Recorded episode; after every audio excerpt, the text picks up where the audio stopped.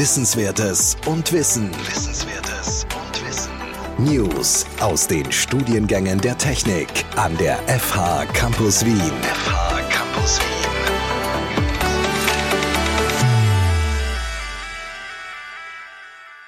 Eine Ausbildung im Bereich Informatik und Kommunikationsnetze ist sehr gefragt. Aber wie finde ich das für mich passende Angebot? In dieser Folge geben wir Ihnen einen Überblick über die wichtigsten Fakten des Studiums Computer Science and Digital Communications an der FH Campus Wien.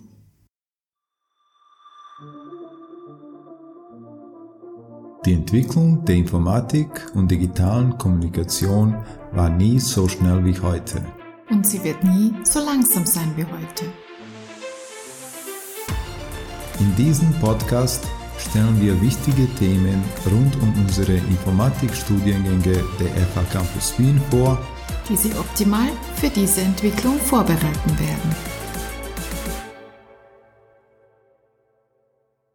Willkommen zur ersten Folge dieses Podcasts 10 nach 10, bei dem wir Ihnen das Bachelorstudium Computer Science and Digital Communications kurz vorstellen wollen.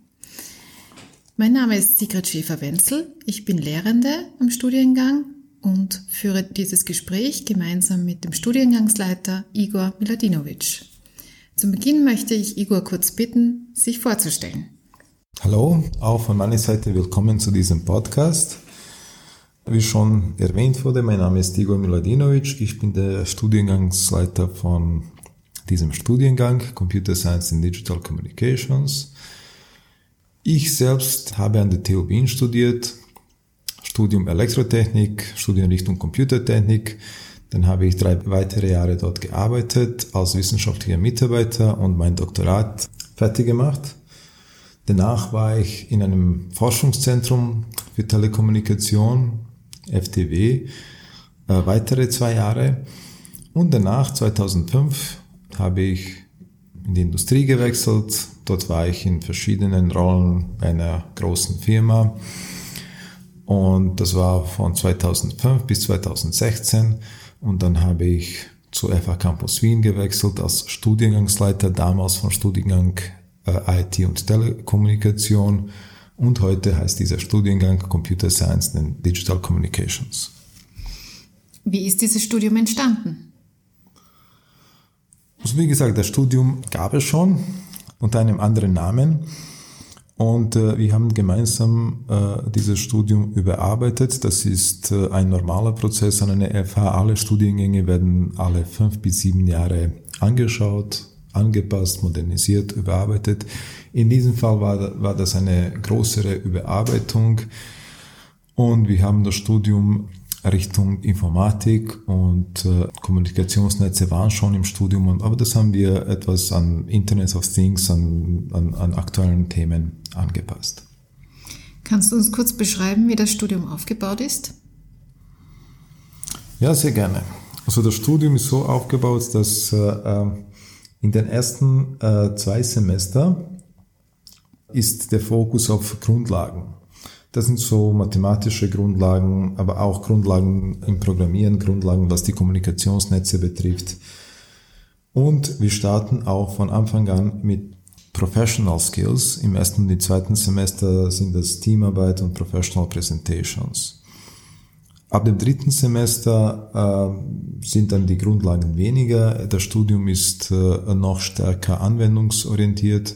Es kommen andere Themen im Bereich Informatik, Kommunikationsnetze immer mit einer sehr praxisnahen Implementierung.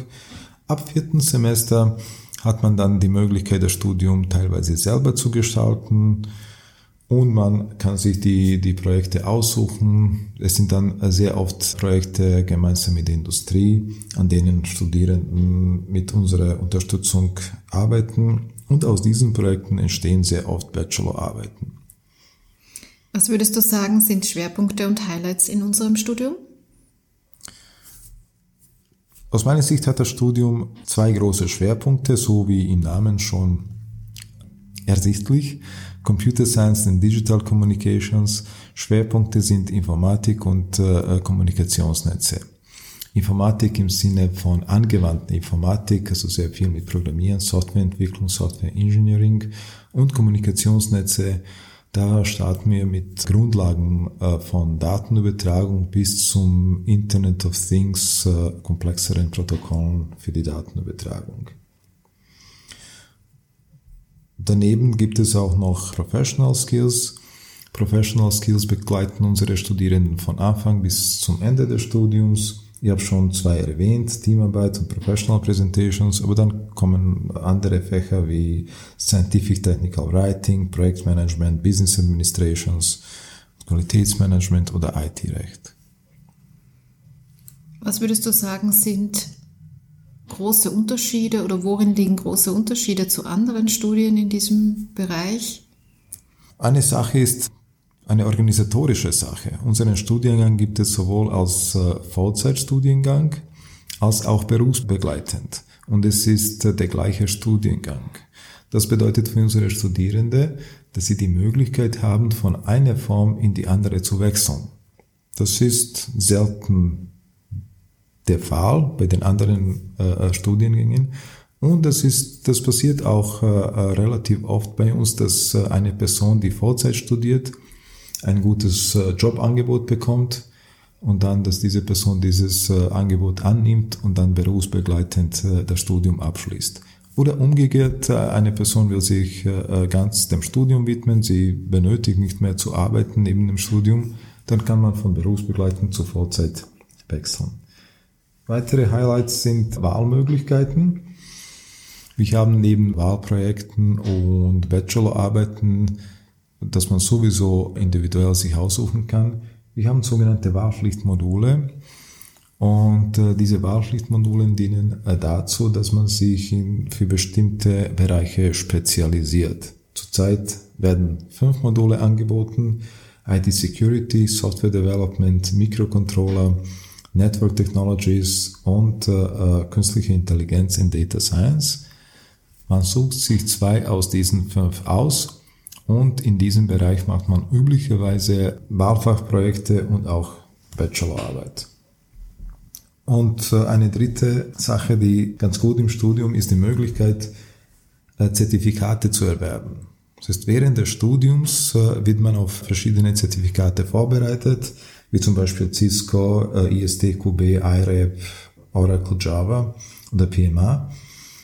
Und äh, man kann im Rahmen des Studiums äh, freiwillig diese Zertifikate erwerben. Unsere Studierenden müssen natürlich Prüfungsgebühren an diese Institu Institutionen zahlen, die diese Prüfungen abhalten. Aber diese Prüfungsgebühren sind wesentlich günstiger, als wenn man sonst diese Zertifizierungen machen würde. Was bedeutet denn berufsbegleitend studieren? Berufsbegleitend studieren bedeutet äh, eigentlich Vollzeit studieren, aber am Abend. Das ist ganz wichtig. Wenn man berufsbegleitend studieren will, man muss äh, sich bewusst sein, dass das ein vollwertiges Studium ist. Das ist ein Vorteil, dass es vollwertig ist, aber auch ein, eine Gefahr, dass man das äh, eventuell unterschätzt und dass man äh, beginnt, so Vollzeit zu arbeiten und Vollzeit zu studieren. Wenn man sich diese Stunden dann in der Woche ausrechnet, so ein Studium äh, hat 30 ECTS im Semester. 30 ECTS äh, sind, ja, das muss man mit 25 multiplizieren, dann bekommt man Stunden, äh, Aufwand im Stunden in einem Semester und man kommt auf circa 40 Stunden in der Woche während des Semesters für das Studium. Wenn dazu noch 40 Stunden von der Arbeit kommen, haben wir dann insgesamt 80 Stunden in der Woche. Das bedeutet 11 Stunden am Tag inklusive Wochenende und das Ganze drei Jahre lang.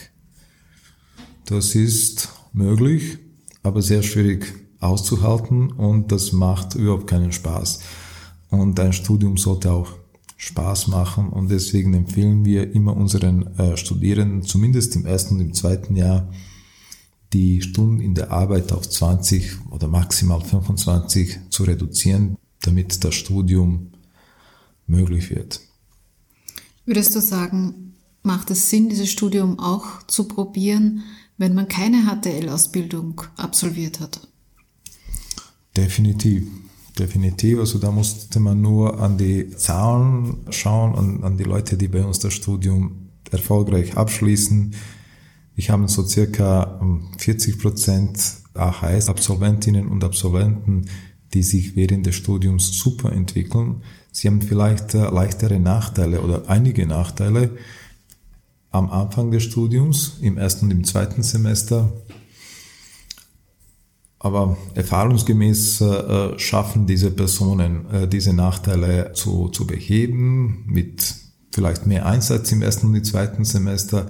Ab dritten Semester gibt es dann keine, keine Unterschiede mehr. Im Gegenteil, es ist oft so, dass äh, ähm, die Personen, die Personen mit äh, einem AHS-Abschluss dann weiterhin mit so viel Aufwand am Studium arbeiten und dass sie dann sogar besser abschneiden als HTL-Absolventinnen und Absolventen. Wie sieht es denn mit dem Frauenanteil aus in unserem Studium? Auch eine gute Frage und die Frage ist unterschiedlich zu beantworten. Wir haben ein berufsbegleitendes Studiums, Studium, das heißt am Abend. Dort haben wir einen Frauenanteil von circa 20 Prozent, was eher so typisch für Informatikstudien ist. Leider, es ist viel zu, zu niedrig. Dafür haben wir in der Vollzeitform einen Frauenanteil von 40 oder über 40 Prozent. Da nehmen wir auch teil an einem äh, Programm für Frauenförderung von AMS, das hilft. Auf der anderen Seite, auf der anderen Seite, äh, es ist tendenziell auch so, dass Frauen eher Vollzeit studieren wollen. Das heißt, insgesamt kommen wir auf einen Frauenanteil von circa 30 Prozent.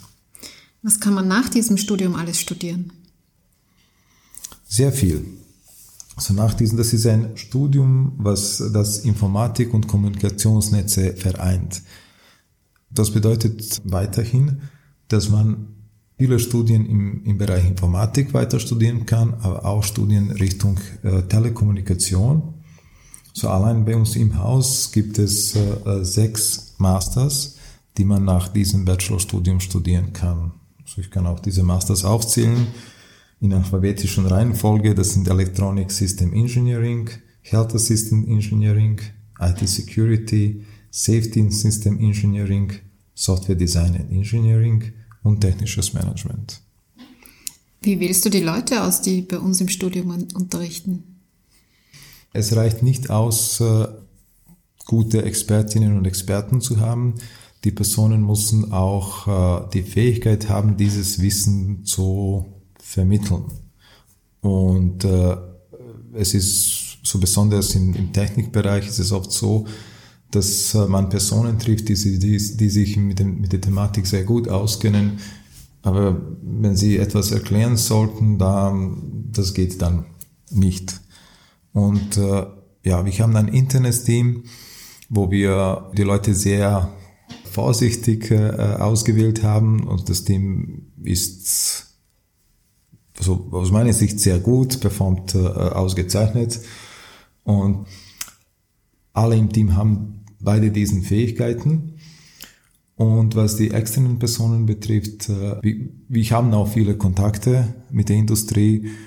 Und äh, da kann man schon ein erstes äh, Gefühl entwickeln, ob eine Person das Wissen vermitteln kann oder nicht. Sollten wir da oder dort äh, eine falsche Entscheidung treffen, das entdecken wir relativ schnell, das wird schnell identifiziert. Diese Person macht es dann keinen Spaß zu unterrichten und ja, für die Studierenden ist es auch nicht vorteilhaft. Und dann machen wir es so, dass wir, dass wir da eine andere Person engagieren, wenn es so nicht geht. Aber für, für, äh, für mich oder für uns ist es wichtig, dass man diese zwei Fähigkeiten hat und dass man gut mit den Studierenden arbeiten kann. Wie kann man sich jetzt für dieses Studium bewerben? Die Bewerbung äh, geht bei uns äh, online über die Webseite. Da äh, gibt es eine, einen Link, jetzt bewerben. Da muss man einen Anmeldebogen ausfüllen.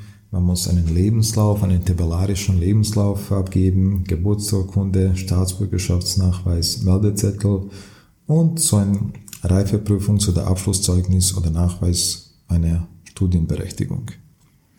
Okay, vielen Dank für diesen kurzen Überblick über das Bachelorstudium Computer Science and Digital Communications an der FH Campus Wien. Sehr gerne.